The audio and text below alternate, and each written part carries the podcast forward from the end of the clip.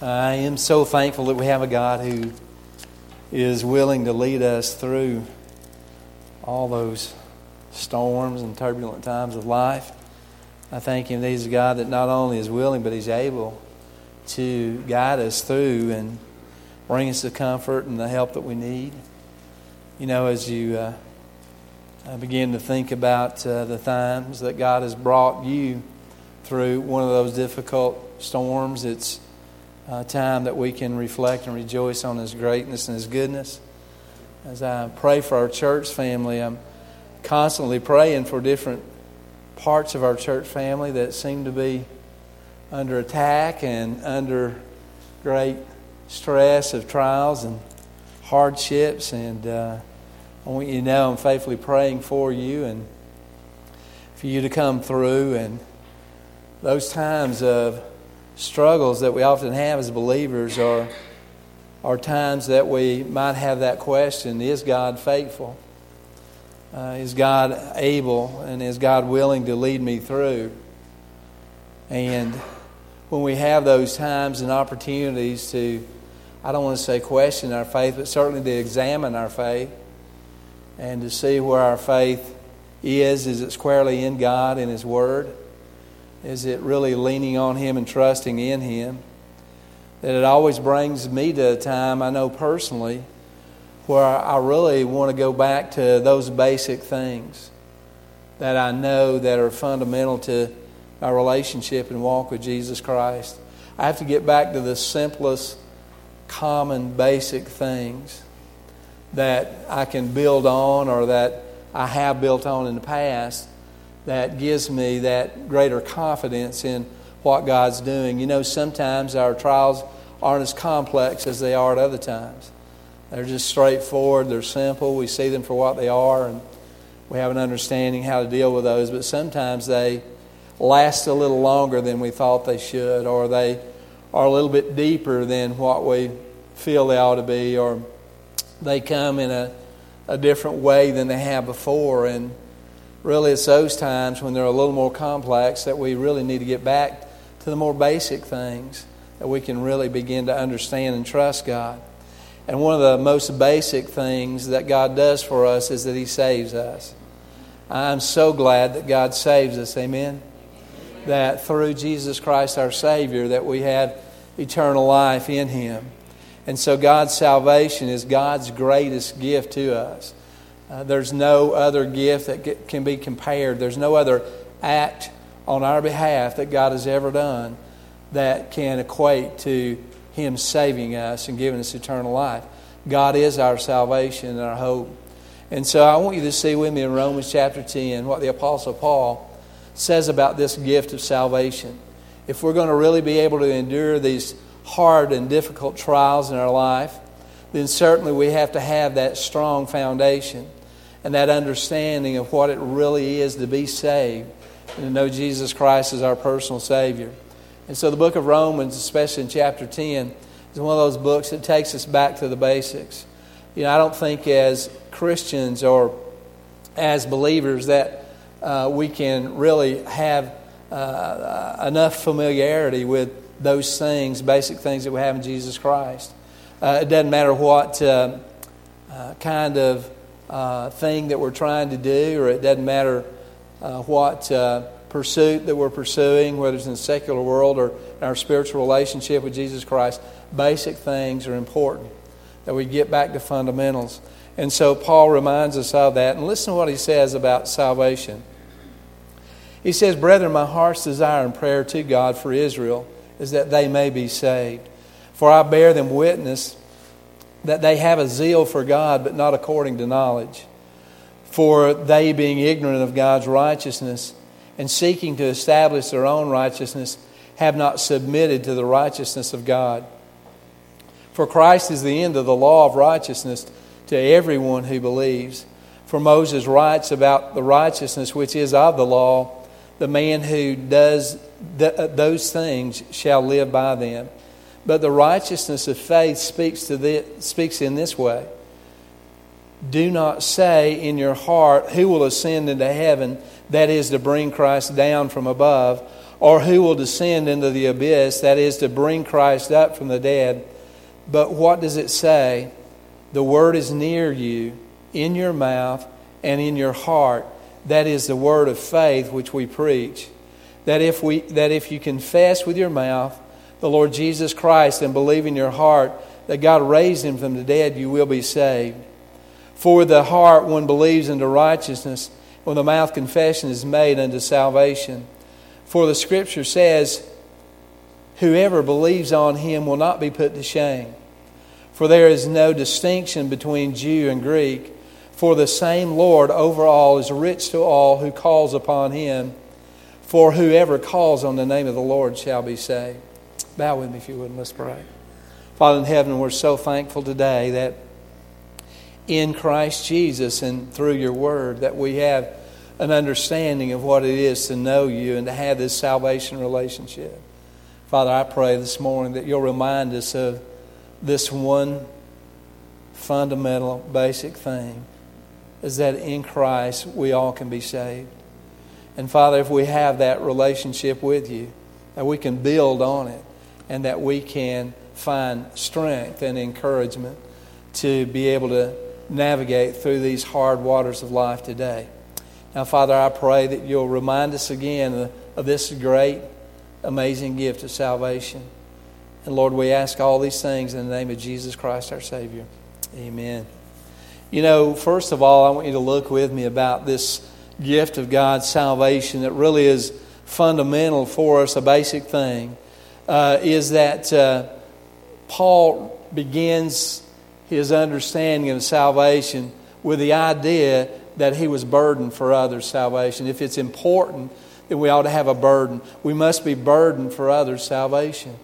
Uh, we ought to want to see others have uh, the gift that we have. If this is a great gift, if it means something to us, uh, if being saved, knowing Jesus Christ, uh, has any kind of value to it, then shouldn't we want to pass on this truth and shouldn't we want to share it with others? And so there needs to be this deep burden. Listen, as you're praying for uh, Garrison Baptist Church, uh, if you're praying for our church family, uh, I want to put a request on your prayer list.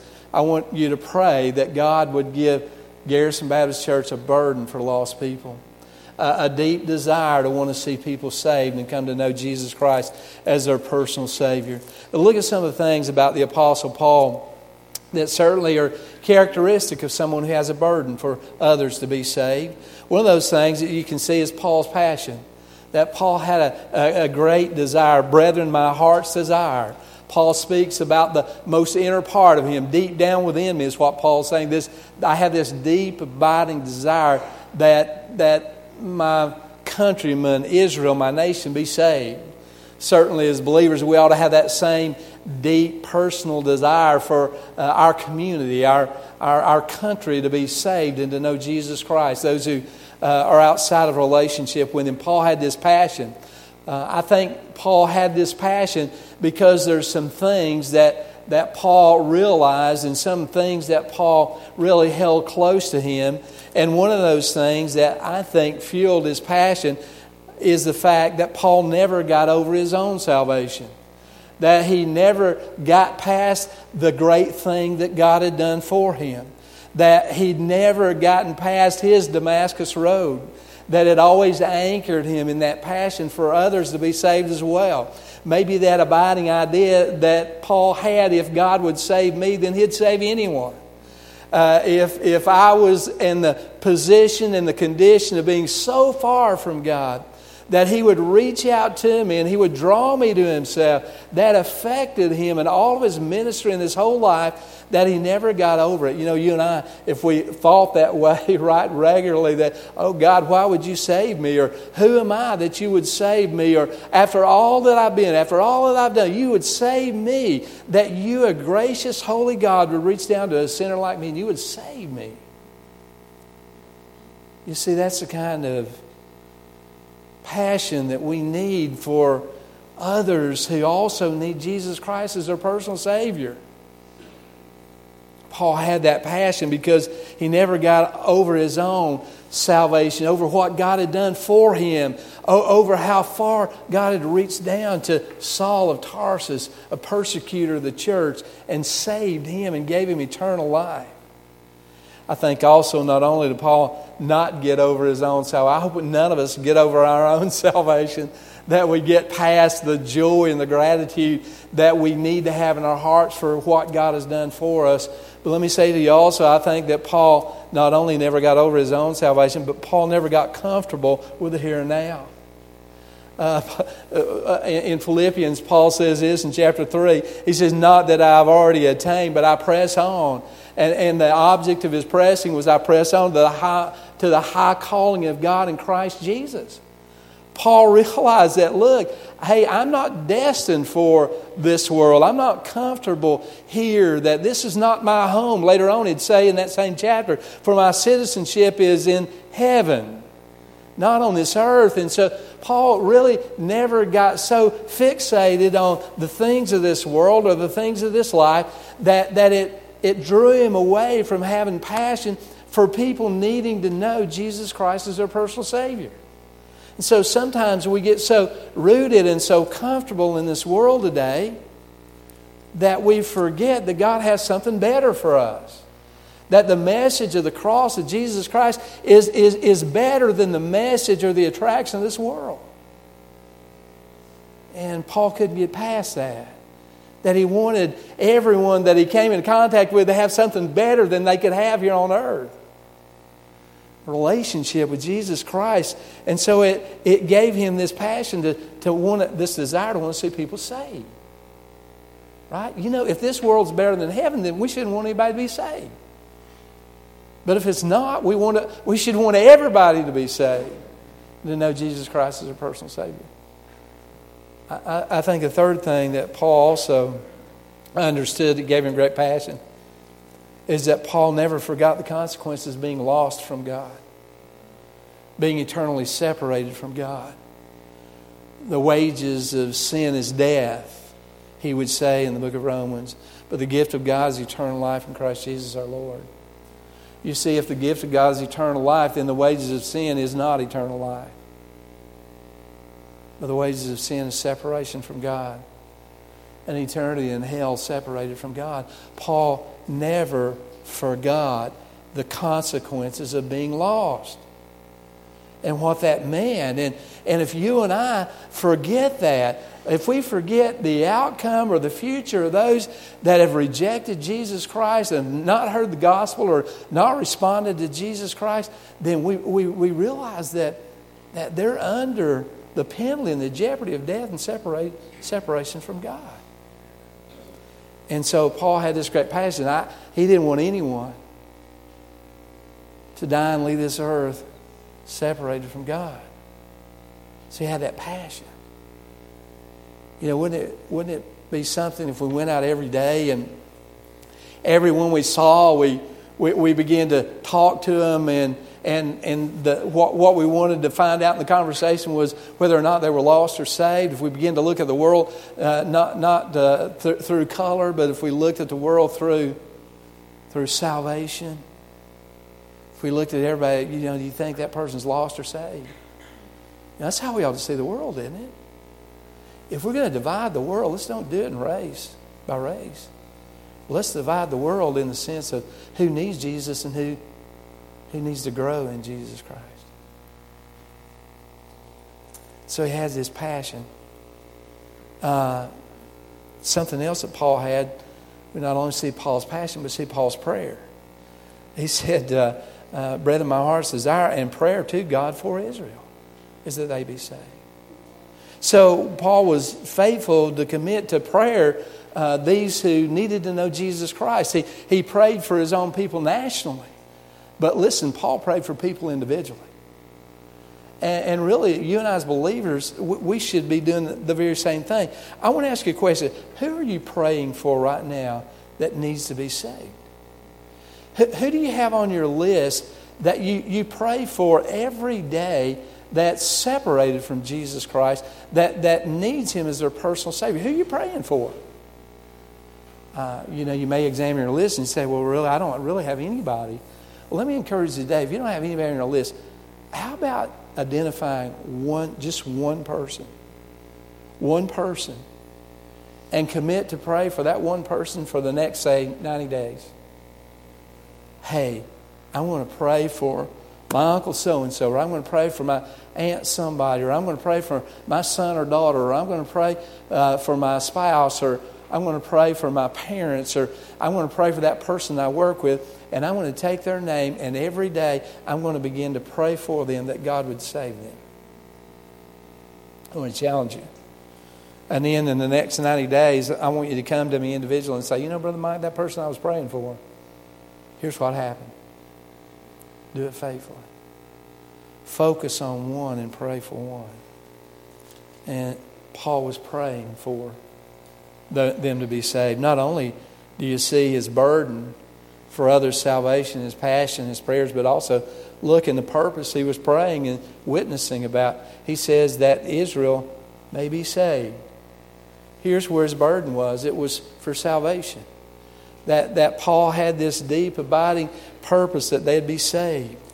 Uh, that they would know him. You know, the Greek word for salvation has several different ideas with it that communicate the same thing, but you see salvation in different facets. One of the things that it means is deliverance. We, we, we all need to be delivered. What do we need to be delivered from? From the bondage of sin. So Paul is praying, well, he was praying for those to be saved so that they would be delivered from the bondage of sin. When you and I pray for someone to be saved, we're praying uh, for them to be delivered from, from the very power and the bondage of sin. So they can be set free to be free in the Lord Jesus Christ. So that's the idea of deliverance. It not only the, the uh, deliverance, but, but also the idea of safety. Salvation, in a sense, it, it carries the idea with it to be safe, to be keeping safe, or preservation, that in Jesus Christ we're preserved until we're with Him in eternity. So when we, we pray for somebody, we want to see them to be saved forever. How, you know, why can't we get passionate about that for the people that we love physically here on earth and want to see them saved and preserved forever? That ought to be an exciting thing to, for us to want to do. Uh, not only safety, but also it has to do with healing. Healing. Think about salvation. Salvation is the ultimate healing, isn't it? I mean, in all senses, it's, it, it's all, the ultimate healing in body, soul, and spirit when someone's saved.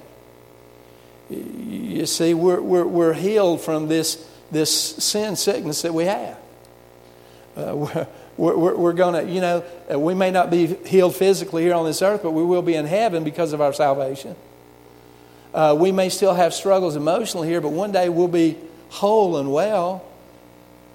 Uh, and certainly we're made alive spiritually, delivered from death, made alive in Jesus Christ. So all these things, God was uh, Paul was praying for that purpose. He was witnessing to people for that purpose, is that they be delivered, that they be safe, and that they be healed. That's what salvation is. And so Paul had this burden. Do you have a burden today? I hope so. I hope it's a deep burden. I hope it's a consuming burden for people to want to know Jesus Christ as their Savior. Let me give you a second thing also. Not, not, not only about this burden for other salvation, but listen, because we have this burden for other salvation, we also have to have the understanding that many are blinded about salvation. They don't see what they need to see.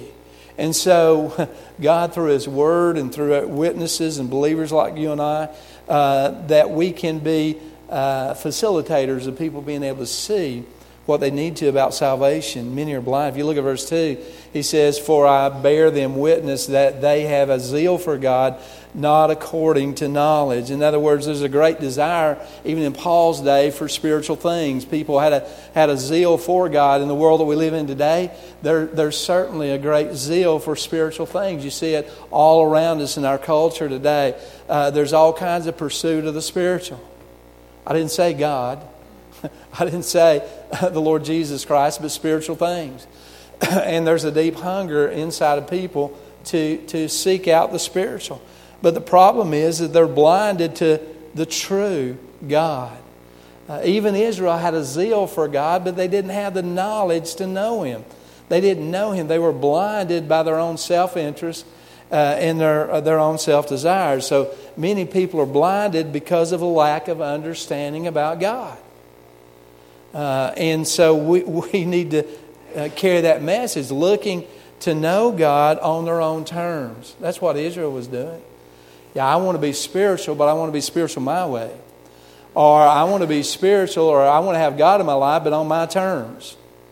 And the problem is, is that God is a jealous God. And, and God is a righteous God, and so we don't come to Him on our terms, but we come to Him on His terms. We don't come to Him our way or our path, but we come His way. And that's what Israel had to see, and that's what we have to see today, and that's what we need to help others to see as well. Look at some of the things they were blinded about. They were blinded about how God accepts them. Uh, he says in verse 3, uh, he says, For they, being ignorant of God's righteousness and seeking to establish their own righteousness, have not submitted to the righteousness of God. So he, he's saying here is that, that they, they, they don't know how uh, or they're blinded on how to accept God. There's an ignorance of God's righteousness, even in Israel's day and our day today, uh, that how to be right with God. And that ignorance leads them, what? Verse 3 to establish their own righteousness. So, what do people want to do? They don't want to, they're ignorant of God, of, of the way to come to God, and, and because of that, they, they establish their own way. In other words, they, they lay out their own path. Uh, they determine what they want to do. If you, if you, met someone like that, maybe recently, is that you, you know that you're looking at their life and they're saying, well, you know, uh, yeah, I know God, and let me tell you how I, I, found Him. And, and so they go, and let me tell you the terms and, and the conditions of the relationship I have with Him. Uh, is that I, you know, I know God this way, that I know Him uh, to be able to permit me to act like this and do this and do all these kind of things that I want to do. And so God and I have this agreement that uh, I, I, hold on to this a little bit of my life and I give the rest to God and I act the way that I want to act. How, how do you think that we've gotten to where we are in the church today? Uh, that uh, how can you reconcile some of the things that some religious groups believe and reconcile that with the Bible and, and then be comfortable with that? How can so many denominations that used to be great evangelists and used to be faithful to the Lord now all of a sudden accept the things of the culture and be okay with it when it's in exact contradiction to the Word of God? How can that be? It's because they've made their own way.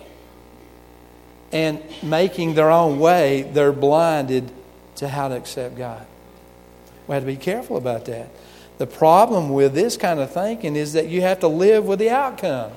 Verse 5, he says, For Moses, you see, for Israel, it was the law. They wanted to be right with God through the law. And, and th- that was an impossibility because the flesh is too weak to be obedient to the law. And verse 5 says, For Moses writes about this, about the righteousness which is of the law, the man who does those things shall live by them. so what Paul's saying is that, you know, that, that that if you choose to live by the law or you choose to come to God based on your obedience to the law, your good works, you're going to come up short and you're going to have to live the consequences. You see, for someone who tries to approach God on their own terms, they're going to come up short and they're going to have to live the consequences. Another thing that it says also about this very thing uh, about uh, people being blinded is that, that the truth is that God makes us righteous in Jesus Christ. That's the truth. Look at verse 4. He says, For Christ is the end of the law of righteousness to everyone who believes. So, the, the end of our salvation, in other words, is, is faith in Jesus Christ. It's not coming to God on our terms or in our way, but it's coming to Him in His way. That's what faith is, isn't it?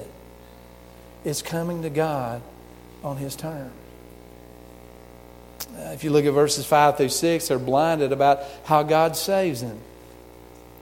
Uh, he says in verse 6, he says, But the, the righteousness of faith, speaking in this way, do you say in your heart, Who will ascend into heaven? That is, to bring Christ down from heaven, or who will descend in the abyss to bring Christ up from the dead? Paul's using some rhetorical questions here. And what Paul's saying is, Paul's affirming the faith, that, that faith must be in Jesus Christ, not in our own works or not our way. And what he's saying, he says, Listen, can your faith uh, and your obedience to works reach up into heaven and bring Jesus Christ to earth? Or can your obedience to the law or your faith in your own way reach down into heaven and resurrect the Lord Jesus Christ? And the answer to that is no. No. You see, if we're trying to come to God on our own way, if our works saves us, then we deny the death and resurrection of Jesus Christ. That's what Paul's saying. He's saying, look, if you can save yourself, then then you're reaching up into heaven, bringing Jesus to earth to die for you. You're reaching down into the abyss or down to the grave, and you're raising him from the dead yourself. And really, Paul's saying that's an impossibility. It's impossible for anyone to save themselves. And so, some are blinded about how God saves. Some are blinded about what salvation is. But if you look at verse 8, some are blinded about how God reveals it how he reveals his salvation. Look at verse 8. He says in verse 8, But what does it say? The word is near you, in your mouth, in your heart. That is the word of faith which we preach. What's Paul saying here? He's saying that, that the word of God is accessible, right? That it's indispensable in our salvation. And so when it comes to someone seeking God, that they, they must seek God through His Word. You know, sometimes we want to see God uh, even in our own way, don't we? We want God to we want God to perform some kind of act so that we can know him. We want him to come down into our misery and separate us from it and give us some kind of great sign like that. And but you know the, idea is that, that God has already revealed to us how to be saved. And faith is accepting God's revelation of Himself and believing that. And so, but yet many are blinded. You ever wondered why the Word of God is always under attack? Always under attack. Satan is always attacking the Word of God. He's always trying to cast down the Word of God. He's always trying to uh, bring a case against the Word of God. Hey, it's not relevant anymore. It's old stuff. We don't need it anymore. It's dispensable, so we don't need. Why is he doing that? Because the Word of God reveals God and salvation, and apart from it, apart from it, we don't know God. What does Paul say in verse 17? So then, faith comes by hearing, and hearing by the Word of God. God has revealed the way of salvation through His Word. We accept it or reject it. Simple as that. But it's not simple. So, salvation, this gift, many are blinded about salvation. But, but also, if you look a little bit further, let me give you this last thing about salvation. There's the necessity of believing for salvation. In other words, we have to believe. We have to trust the Lord Jesus Christ. So there's the necessity of believing for salvation. What does Paul say? You know, some of the most familiar passages in all the Bibles, uh, Romans 10, 9, and 10. We quote them in Bible school every year. We uh, quote them throughout. If you've ever memorized some uh, way of salvation or some plan to share with someone else about how to be saved, some gospel presentation, I will assure you it will always include Romans 10, 9, and 10 uh, because it is fundamental and it is truth. Uh, but Paul talks about the attitude of our heart in salvation, doesn't he? If you, if you look at verse 10, he says, uh, in, uh, excuse me, verse, chapter 10, verse 9, that if we confess with your, that if you confess with your mouth the Lord Jesus Christ and believe in your heart that God raised him from the dead, you will be saved. So he talks about an attitude of our heart. Uh, he says in verse 10, uh, he goes on to say, For with the heart one believes into righteousness, and with the mouth confession is made to salvation. You see, the word, the idea confess in ver- verse 9 is that if we confess with our mouth, confess means to agree with. uh, to be in agreement with. If we're not in agreement with God about salvation, then we're not in agreement with God. In other words, if, if, if we're not at the same place that God is about His salvation, then we're not saved. We, we, we, we, we're in agreement with Him. Confession. Confess means to say the same thing, to be in agreement with Him about. It's with our mouth. Because of what's in our heart, we confess with our mouth. We agree with God with the, with the, with the things that we do. As a matter of fact, our, our mouth confession is made, he says in verse 10. In other words, life, we live outwardly in agreement with God when we're saved. I mean, the things that we say, the things that we do are in agreement with God. We have to be in agreement with Him. That has to be the attitude of our heart to, agree with God about salvation. His way, His, his means of salvation. Uh, he, he, he says that, you know, that if we confess our mouth and we believe in our heart, believe is to trust. So when we trust God, that we're in agreement with Him. And so Paul kind of ties this thing together in a, in a double strong statement. He says that if we confess with our mouth, if we agree with Him, if we believe in our heart, if we agree with Him, believe, then the outcome is salvation. The attitude of our heart has to be surrender, submission to God. It has to be a full trusting in Him for salvation and no one else and nothing else. It, it has to be through His revelation, through His Word, that we believe in Him. And so when all those things come together, then the attitude of our heart is, is, is fully trust, submission to God for our salvation. He goes on to say not only about uh, an attitude of our heart, but he says that acceptance is guaranteed when the attitude of our heart's right. He says in verse 11, For the scripture says, Whoever believes on him will not be put to shame. The idea of being put to shame is disappointment, and it's disappointment uh, uh, by, by, rejection. Uh, Paul says that, listen, if you, if you believe in your heart, if your attitude's right, uh, if you're surrendered, submissive to God, asking Him for salvation, then you're not going to be disappointed by rejection. He's going to receive you. He's going to He's going to give you eternal life. Uh, John writes in John chapter 1, he says, But as many as received him, to them he gave the right to become the children of God to those who believe in his name. So John says in the scripture that, hey, that, that trust him and he'll receive you. Paul says, trust him and he'll receive you. Believe in him and he'll receive you. If you're here today, listen, don't think that God will not save you. He will. He will give you eternal life if you believe in Him, if you trust Him. And then finally, there's the availability is not limited. Not limited at all. He says in verse 12, For there is no distinction between Jew and Greek, for the same Lord over all is rich to all who call upon Him. What's Paul saying? He said, Look, it doesn't matter where you're born or, or how old you are, how young you are, or, or what you look like on the outside. He says, what, What's important is what you believe on the inside. If you believe on the Lord Jesus Christ, and if you ask Him for that salvation, then the Bible says He'll give you that salvation, He'll receive you. It's available. He says in verse 13, For whoever calls on the name of the Lord shall be saved. You know, Scripture says that salvation is available for whoever calls on the name of the Lord. And so the basic thing about our walk and relationship with God is founded on the fact of whether we're saved or not. Whether we've rightly understood God's gift of salvation and whether or not we've rightly received it into our hearts through faith in Jesus Christ.